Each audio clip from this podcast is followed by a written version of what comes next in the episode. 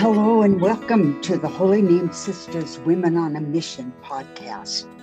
My name is Sister Mimi Maloney and I live in Santa Cruz, California. And my co host is. I'm Sister Teresa Shields and I live in beautiful Seattle, Washington. Our guests today are Sister Karen Conlin and Sister Claire Durocher. Welcome to both of you and to our many listeners. Claire and Karen will be speaking with us about their love of music and how they have cast the fire of God's love through their music ministry and the promotion of the hearts throughout their religious lives. But before we begin, I'd like to offer a prayer. And this prayer was created at the beatification of Marie, Mother Marie Rose, our foundress. Let us pray. Blessed Marie Rose Durocher, obtain for us today the audacity of faith, the simplicity of hope, the power of love, that we may actualize the words of Jesus I have come to cast fire upon the earth, and would that it were already kindled. Amen. Amen. So, welcome again. We're delighted you are both here with us, and we will begin with you, Karen. C- can you tell us about you and your love for music and how that led you to the Holy Names Music Center in Spokane, Washington, where you have, you have taught for many years? Love of music was innate in our family. Mom played the piano, and all of us kids took piano lessons. I went to Sacred Heart Grade School in Spokane, and I think in all our schools, whether it's elementary or high school or college, there's always been very strong music departments. So um, I took piano lessons there, and the school had an orchestra. Um, eh, uh, so I played violin for a couple of years until I got tired of holding it up. And then um, the teacher, the sister who conducted the orchestra, asked if I would consider switching to cello. Well, I was thrilled. Um, and so that was it for me. I was hooked um, in about the sixth grade. so I continued with um, music um, lessons through high school, um, even though there weren't really competent teachers. And um, even then, when I came back to Spokane and went to Fort Wright, there still were not competent teachers in the area. Um, but w- so we had to drive down to Pullman, Washington, to uh, the university um, to have lessons. I I didn't have any training or preparation for how to teach, but um, that's what we were expected to do if we were in music, and so I, uh, with very little preparation, I did muddle through those years and it wasn't until um, I became acquainted with the Suzuki method philosophy that I began to understand how to teach and to acquire the skills. Um, and then I was able to get an advanced degree with a superb teacher. So I think then finally I became not only more confident, but certainly uh, more competent as a teacher and a musician. Wonderful. Thank you, Karen. And you, Claire, how about you? How tell us about your love of music and how that led you to being in music ministry over all these years at uh, Marie Rose Music Center in Windsor, Ontario. Well, um, when I uh, when I was born, my oldest sister was 13 years old. My brother was 11, and my other sister was six. So I there was a lot of music going on while I was still in the womb. Um, when they would come, when I was born, my sister would pick me up and put me in the buggy next to the piano and practice her scales uh-huh. and arpeggios and everything else. I spent a lot of time alone with my mother in the house while the others were in school. And as a little girl, I used to ask my mom a lot about those women that we used to go visit every month eh, that were um, dressed in black. My mom had three sisters who were holy neighbors, and my dad had one sister who was also an SNJM. And so uh, she would answer all my questions because she seemed to know everything about nuns with everything that they told her. And she said that they were teachers and they were also they also had what they called lay nuns who were did the housework. And so I thought, oh, that's something I watched my mother do housework. That's something I could do. But when I got to grade three and started to take piano lessons from the sisters, I said, ah, that's what I can do. So I guess I decided my vocation was from the time I was a, a little girl. Like you, Karen, I didn't have that much preparation in terms of teaching. At the fall of 1983, we moved into Marie Rose Music School. It started off with just piano teachers, and then eventually we had a voice teacher, a violin teacher, and a guitar teacher as well. Uh, and that uh, music school survived for 20 years. Uh, so in 2003, after 20 years, we closed the music school and I moved to Windsor.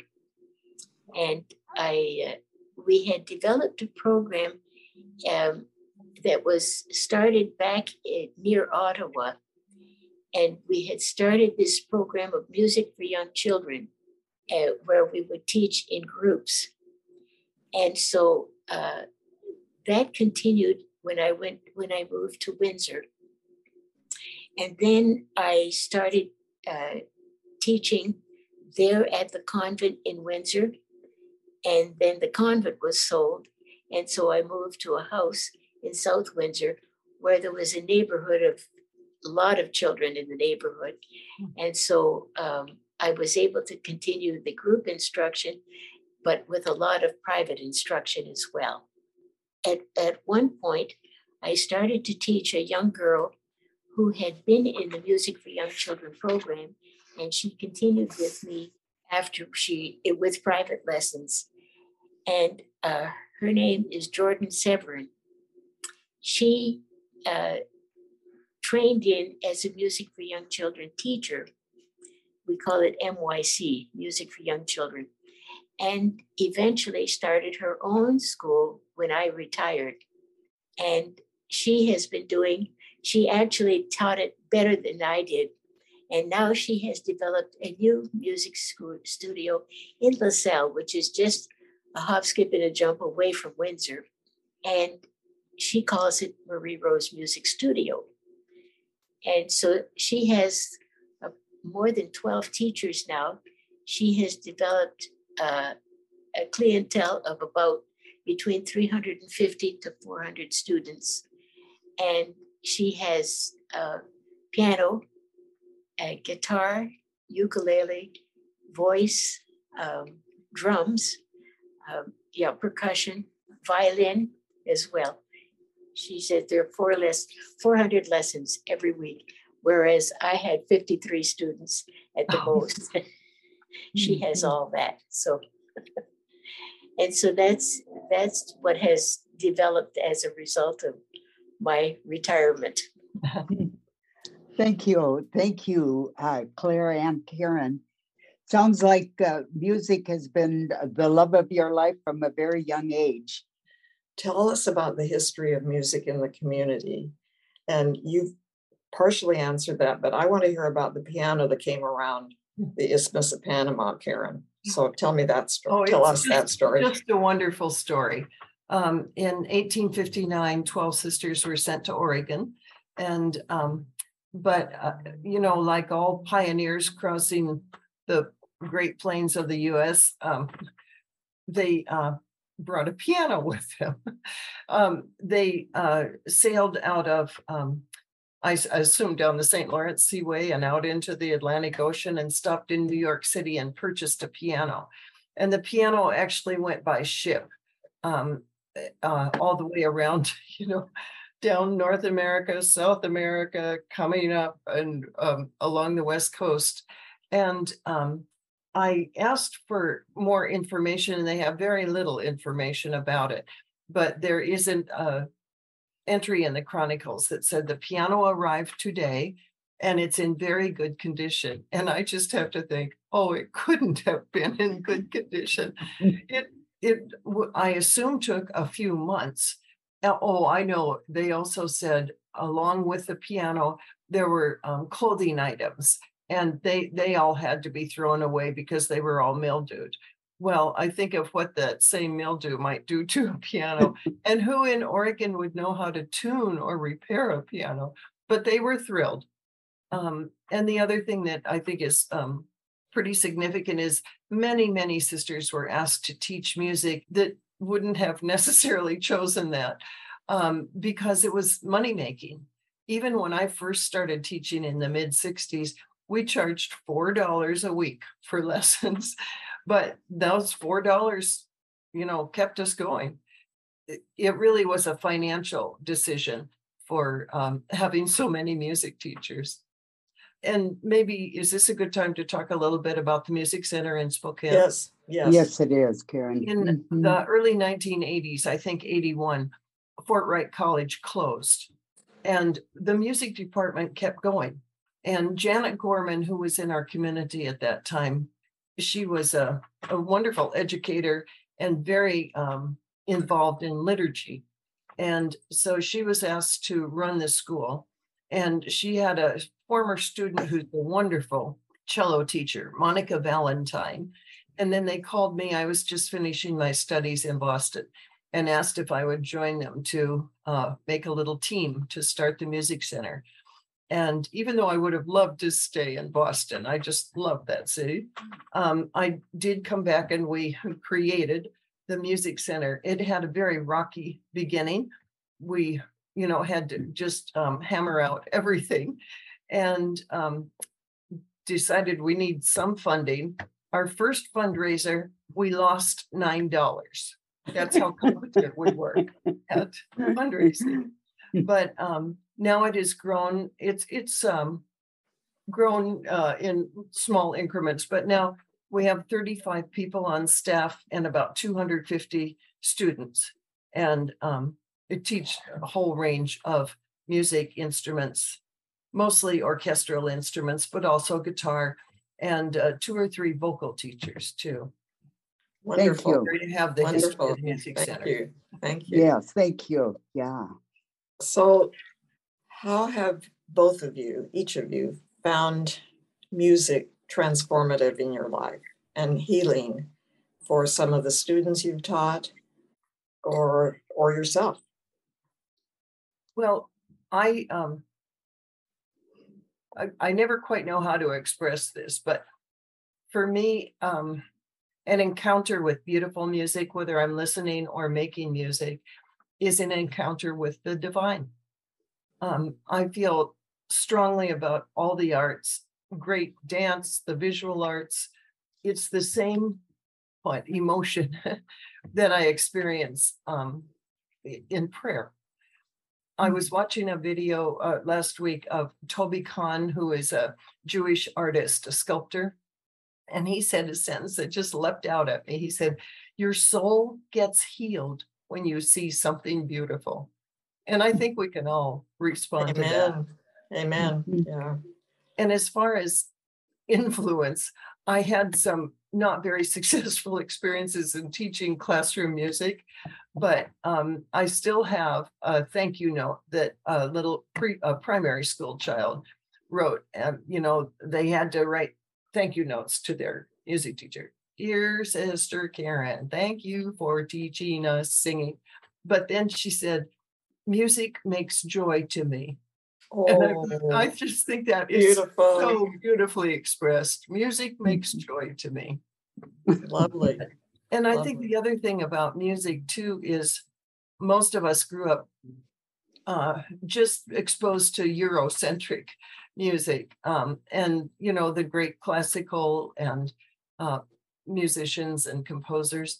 But now there's so much more awareness of um, world music. And I just think that opens our vision, it opens our souls to so much more. The music from from the southern uh, hemisphere, the music from Asia, India. So that's a huge blessing these days, I think. music and contemplation of the arts are part of our heritage and part of our mission because we totally believe in the whole full development of the human person and the arts do that Yeah. Mhm. The impact of the, you just told us the impact of the music center in spokane and the music studio in windsor. I think that has been so powerful especially the story of the of the woman taking over from you claire and having 400 students and 12 faculty members and is just um I, I agree with what uh, Karen was saying about connecting us with the divine. That certainly is uh, is another aspect that I was that I was going to talk about, but you said it so well. And uh, the other thing is uh, the part about healing. Um, there was one time when I was uh, I really felt overwhelmed with a lot of uh, when I we first opened the music school, and after a few years, I started to feel a, certain amount of burnout. And uh, I had a, a coach, a, a piano teacher in, in London, which is about two hours away from Windsor. And he said, Why don't you just take a room at the university and we can practice for free in the practice rooms? And uh, I had had piano lessons with him. So I asked if I could have a weekly piano lesson. And I went there for a month and I would practice, oh, five or six hours a day. But I'd come home at noon and I'd for lunch and I would read uh, a self help book and uh, a spiritual book.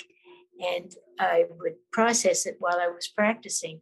And when I came home at the end of that month of daily practice, actually the practice was was my morning prayer and my daily prayer all day. It was like being on retreat, and I came home refreshed and capable of continuing uh, for another year. And I did that two years in a row. And then I had a, a two year sabbatical where I just practiced my heart out. mm, And, and I performed as well. I gave a couple of recitals, and then after that, I was ready to continue teaching. I, I had reached the point where I wanted to stop. And with that two year sabbatical, I continued for another 20 years. Oh, So it was that was it was Wow. beneficial to me, really. Yes. and they're all your students Yeah, you you were healed yeah I was healed.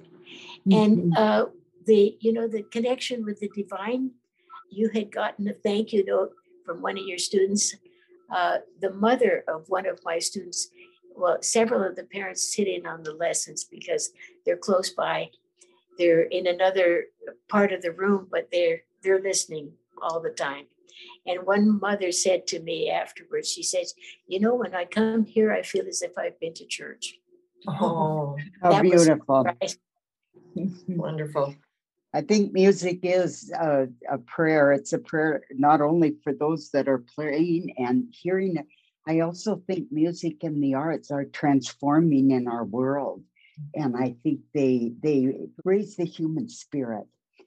In your local communities, you teach the students.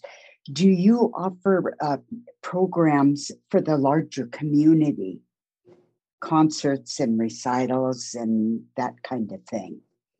Well, Holy Names Music Center is um, advertised as a community music school. So people from all over, including um, some from Montana, and I have a number of students from Idaho. I mean, people come from all over to That's wonderful. Karen. yeah, Right. recitals and events. Um, most are open to the public.